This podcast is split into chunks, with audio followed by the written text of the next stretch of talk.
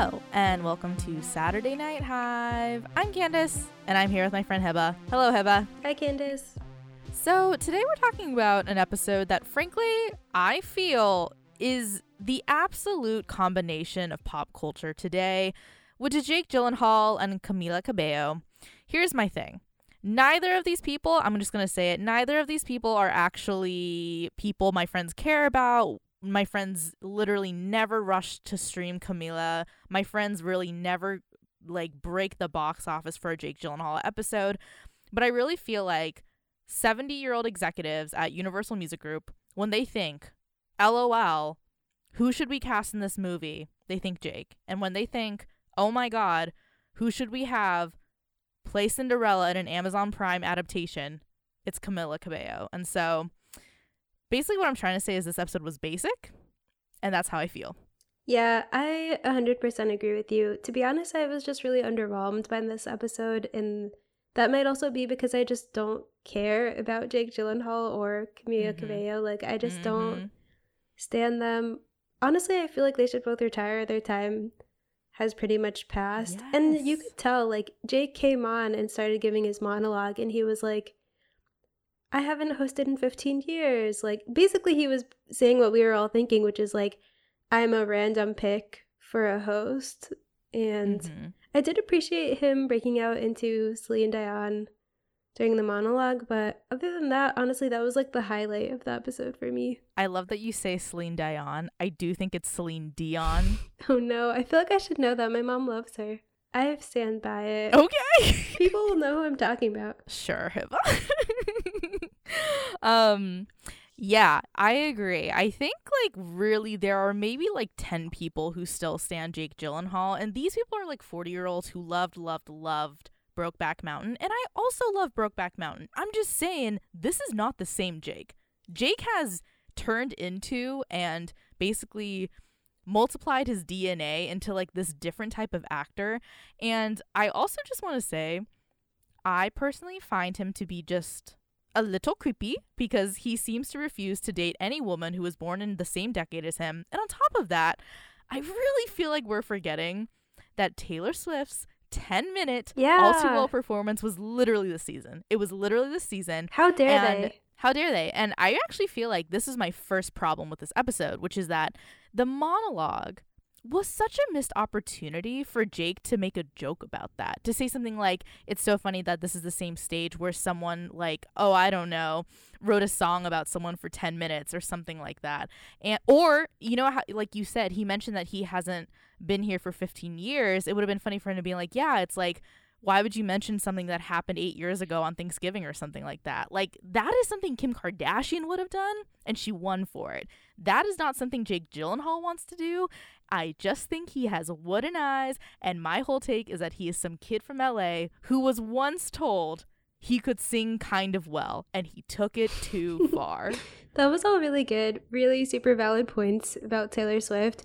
To be honest, I didn't have a huge problem with Jake Gyllenhaal until he played Prince of Persia as a white man. Mm-hmm. And I was like, mm-hmm. I'm super offended by this as a Middle Eastern person, but also like a million other brown guys could have played this. Like, you didn't need to do that and put on brown face or whatever. Like, mm-hmm. yeah, I just feel like as hard as he tries to not be problematic and like he shows up with his like sunny disposition and like he pretends he's game to be like whatever person in a sketch. Like he just is problematic. Like he's just been problematic. And so i mm-hmm. i don't really mm-hmm. have a lot of forgiveness for him. So like obviously i came into the episode jaded and also he didn't wow me. And so there's not really a reason for me to stand. Exactly and I'm offended on your behalf. And I honestly think that any time that he opened his mouth and sang in this episode, I cringed openly. And at the end of the day, I think Hollywood is having a really hard time realizing that young people do not care about Jake Gyllenhaal. Yeah. We don't want to see him. And he's so like he's such a Hollywood person that is not as cool as the industry thinks he is. Yeah. And it just really bothers me. But let's really get into like the nitty gritty of specifically what about him irks us. maybe we do this. Maybe we start with things we did like. For example, I will admit I did kind of like the first sketch that was called Why Do You Like It? And it was basically just guys and a girl being judged rightly for things they've liked on Instagram.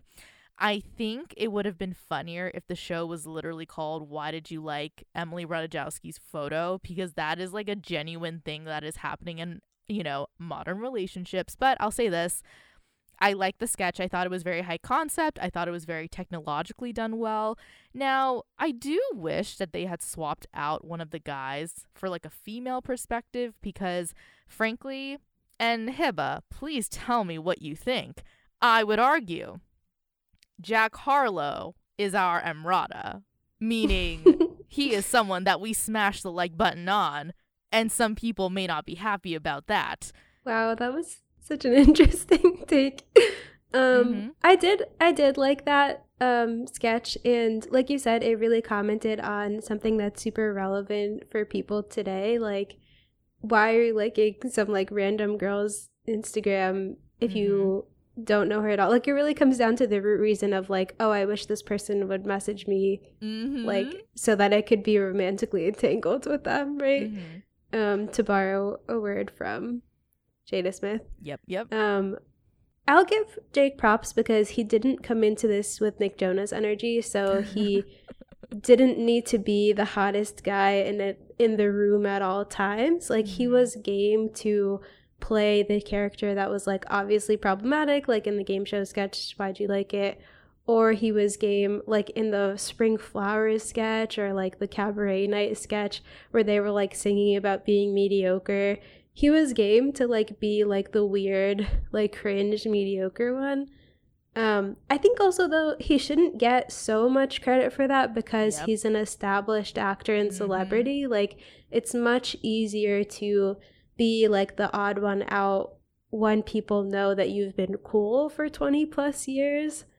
Um, so yeah, I know I said we were going to talk about things we liked, but it just brings me full circle.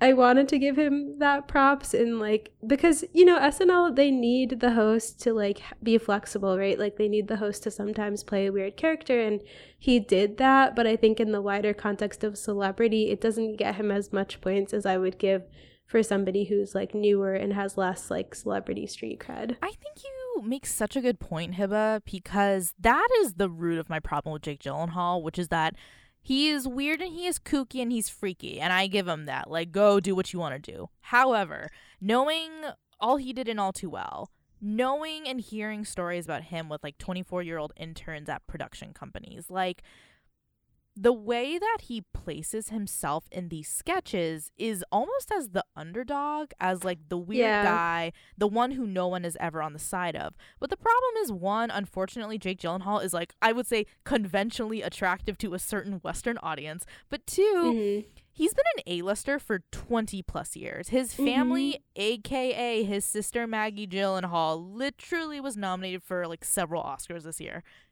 nothing about his life, his experience, and his celebrity, as you say, is the underdog, sympathetic story. And I think like that is annoying. And I actually think that is the perfect way to describe my feeling about him. I am so annoyed. annoyed. Yeah, no, that was that's also exactly how I feel. Like people forget that he comes from an established family, like you said his sister also a serious actress um, there's no way that like he actually relates in his real life to any of these characters that he's playing, right? And so, yeah, it just gives it an element of like when you know that and when you realize that, it gives it an element of like, oh, he's pretending, mm. like in a non genuine way. Mm. I will mm. say, okay, I liked one sketch in this episode, and that was the Dream Home Cousins sketch. Oh, yeah. And honestly, he was so unremarkable in it. Like you could have swapped him out for any other guy because the point of the sketch was that Lillian, who is like the woman in the couple, isn't getting any features that she wants in her dream home because her mm-hmm. mother-in-law is like taking over and she needs room for like all of her cat's medical equipment and like her 85 like statuettes and like all of this like crazy crazy stuff. So to be honest, I like that because it was like a very funny take on all those home remodel shows which I love and watch anyways. And the writing was strong and everyone who was in it was pretty good and like yeah, any one of the cast could have played Jake's character and it wouldn't have mattered. I would have still liked that sketch. I think you're totally right. I also liked it because it was a funny concept. I do think it was just a little too long for me, but I also wish they had made more jokes about how awkward cousins can be with each other. And yeah.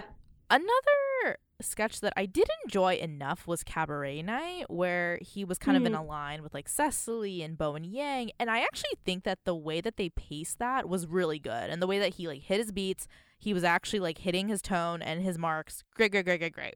Yeah. However, that is the only time that I actually enjoyed him singing because the other times that he was singing, I swear to God, when we got to Spring Flowers, that is when the episode really turned into like a downhill spiral for me. Yeah. He was singing in that. He was singing in Truck Stop CD. He was singing in the I hated that. He wouldn't shut up. And I understand that some people really enjoyed that like YouTube video of him rehearsing for Sundays in the park with George, but like he wasn't that good in the entire video. So I don't know who keeps telling him that he should go on live television and sing. It's like too much, please. Do you think that SNL is trying to tell us that he's gonna record an album? Like, is that the next oh iteration? my Because you're right, there was so much singing, and all of it was mediocre. all of it was mediocre. I mean, the worst thing that could have happened, and I swear to God, we were this close.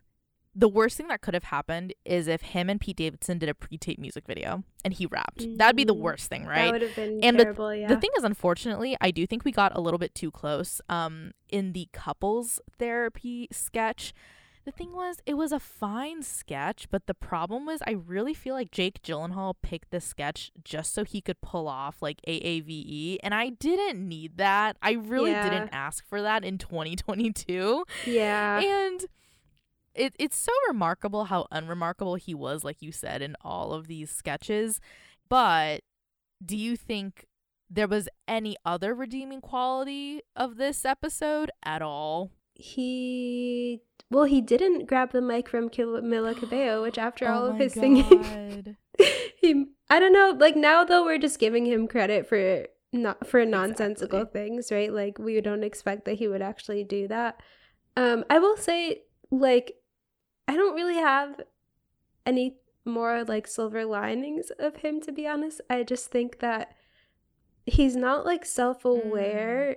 He's Mm. not self-aware enough to have redeeming qualities, right? Because like you said, if he had gone on and like acknowledged the Taylor Swift stuff and like, you know, had kind of said something, then I think that that kind of humanizes the villain, right? It makes them Mhm.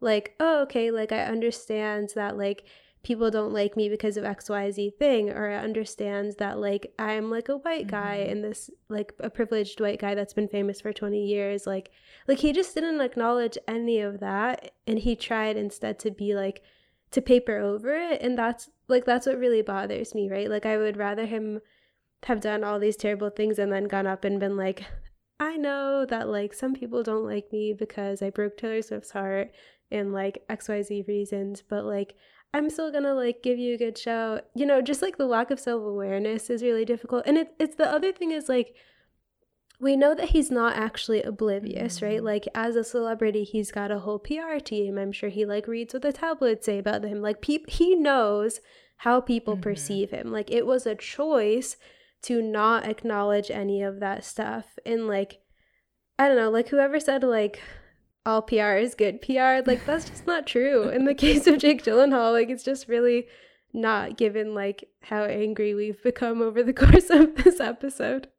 Such, such good points, Hiba. I mean, one other reason why I really hated him by the end of this episode is because a big conversation people were having about All Too Well is the fact that Jake Gyllenhaal was considerably older than Taylor Swift when their relationship allegedly happened. Yeah.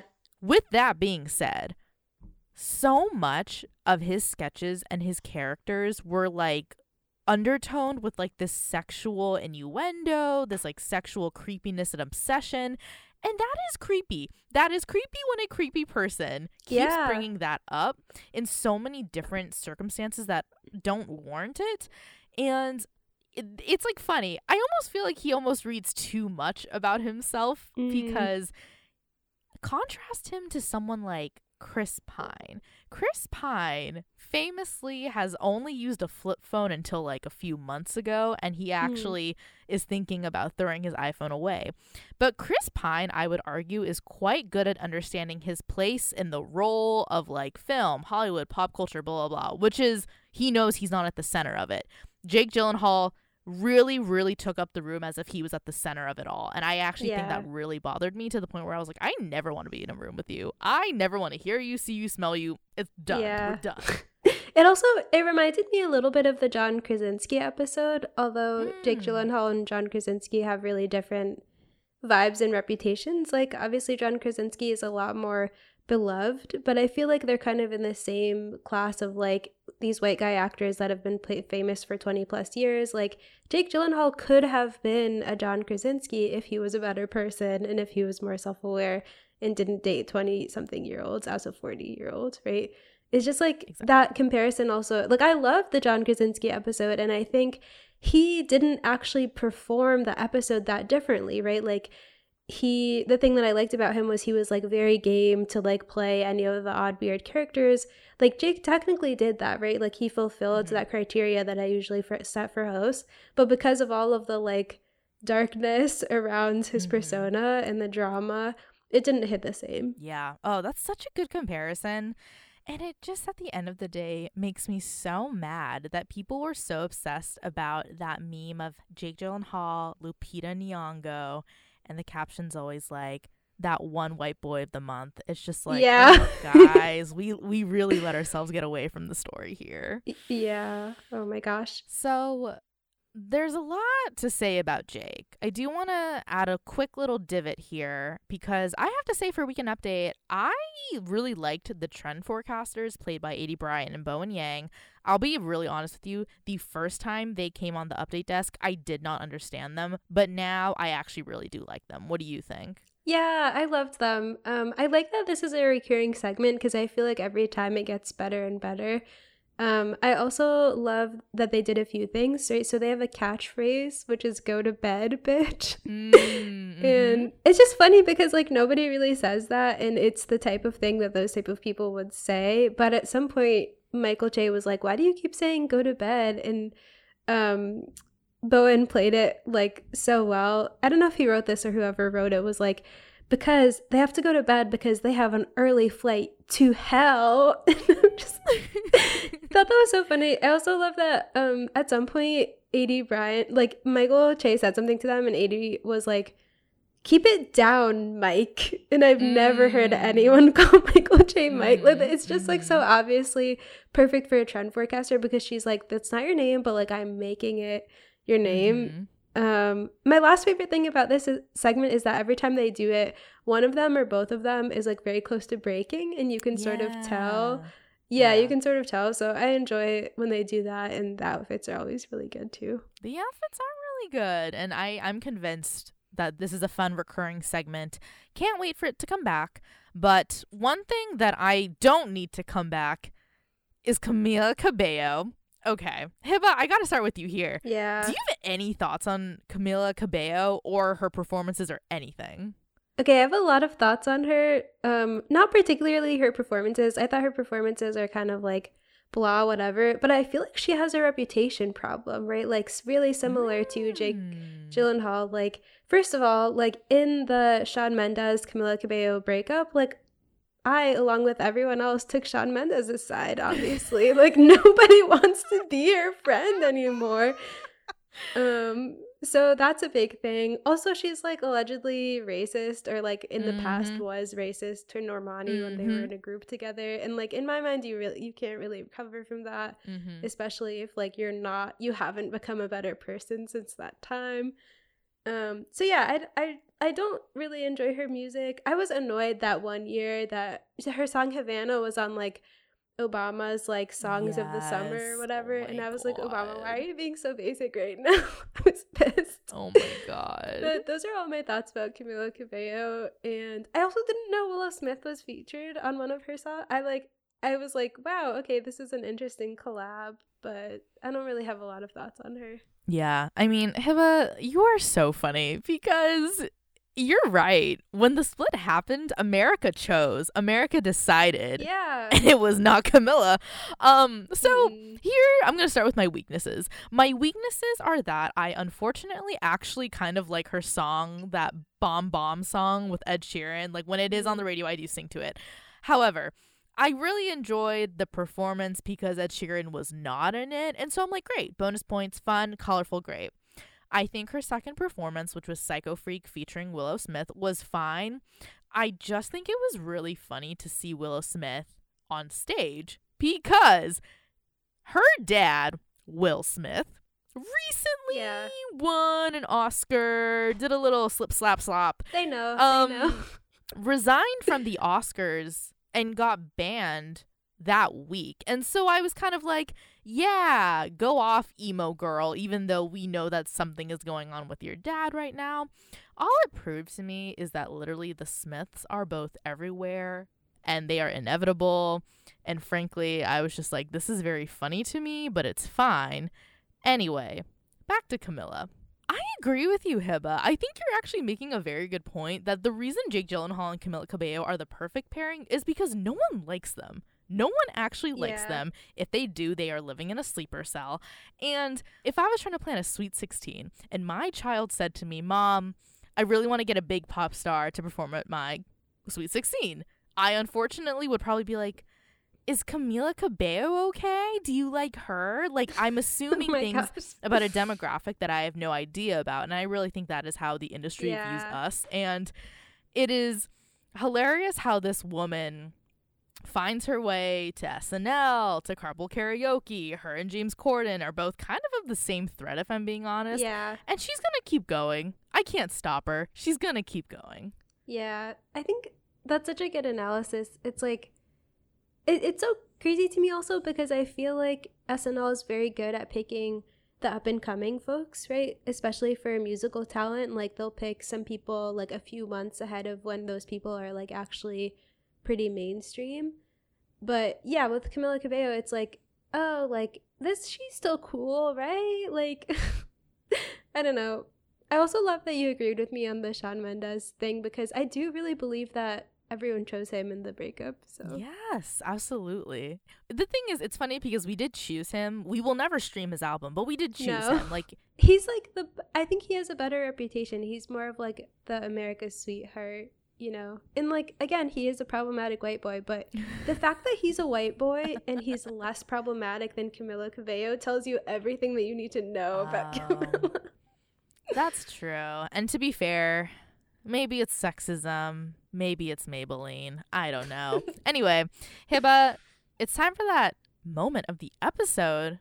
What is your ranking of this episode of SNL? Negative seventeen. No, I'm just kidding. I'm just kidding. oh no, um, it wasn't that bad. Um, okay, I would like to rank this episode. I think probably like a four out of ten. Dying cowboys Mm. from the Tombstone sketch. Mm. I I feel like that's probably the lowest rating I've given. To be honest, I was just really underwhelmed and like also I was biased. I think rightfully so, given all the reasons that we laid out.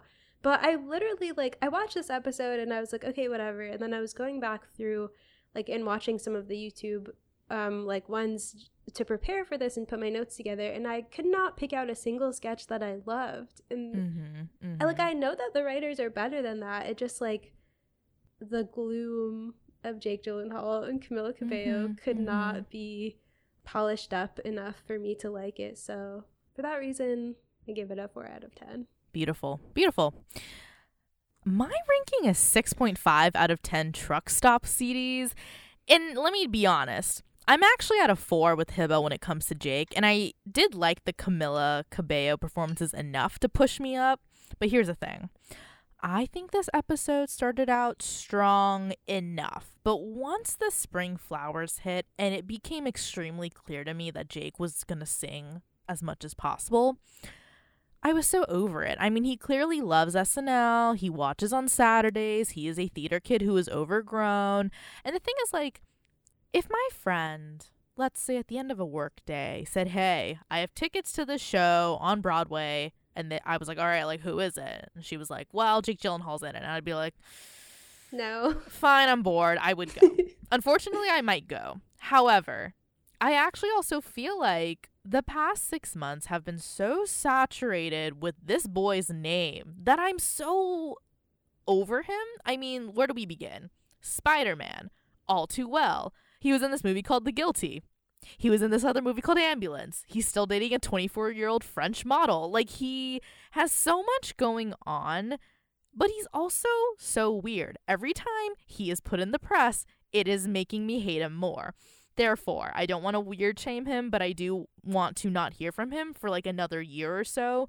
And so that is my wish. That is my wish that this SNL episode was the last I hear of him in 2022. Yeah, I agree with you. I'm so tired of him and I just need him to retire. Exactly. In fact, I think what he needs to do is he needs to take a note from Shawn Mendes.